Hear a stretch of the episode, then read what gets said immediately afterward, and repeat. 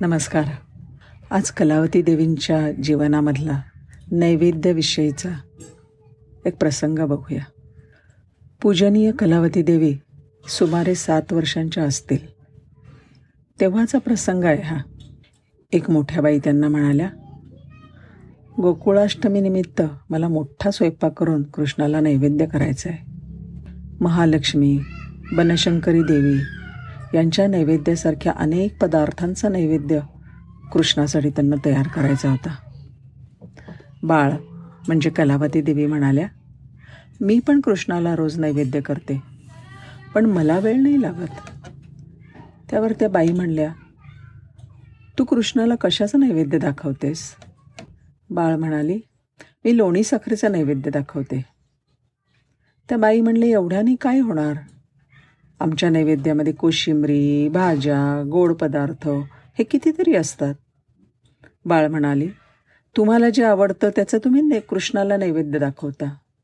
मी कृष्णाला जे आवडतं ना त्याचा नैवेद्य दाखवते. त्या बाईंनाही पटलं. त्या म्हणल्या खरंच आहे ग अगदी. पण हे सांग तू नैवेद्य दाखवताना कृष्णाला काय मागतेस? तेव्हा बाळ म्हणाली काकू तुम्ही जेवत असताना तुम्हाला काही मागितलेलं आवडतं का? नाही हो नाही आवडत.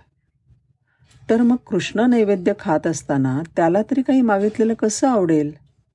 म्हणून मी नैवेद्य दाखवून झाल्यावर थोडा वेळ शांत बसते. नामस्मरण करत. तेव्हा ते बाईंच्या डोळ्याला पाणी आलं आणि त्या म्हणाल्या बयो सात वर्षाची असताना तुला जे कळलं ते मला साठ वर्षाची झाली तरी कळलं नाही हो. नैवेद्य झाल्यावर नमस्कार करताना काही मागू नये. हे जन्मभर सुद्धा कित्येक माणसांना कळत नाही. नैवेद्य ईश्वर ग्रहण करतोय. या भावाचा त्याला स्पर्श झाला म्हणजेच नैवेद्याचा प्रसाद होतो. संतांनी देवाकडे कधी काही ऐहिक मागितलं नाही. पण अंतःकरणामध्ये भक्ती प्रेम निर्माण करून दे हे मात्र मागितलं. कारण प्रयत्नांनी कोणतीही कृती करता येते. पण भाव मात्र निर्माणच व्हावा लागतो.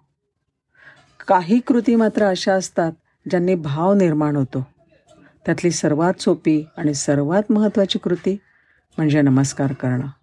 स्वामी स्वरूपानंद म्हणतात स्वामी म्हणे पायी ठेवीन मी माथा तेणे माझ्या चित्ता समाधाना. पूजेनंतर नमस्कार केल्याशिवाय पूजा पूर्णच होत नाही. अर्चन भक्तीला वंदन भक्ती ही जोडलेलीच आहे. श्रीकृष्णार्पणमस्तु धन्यवाद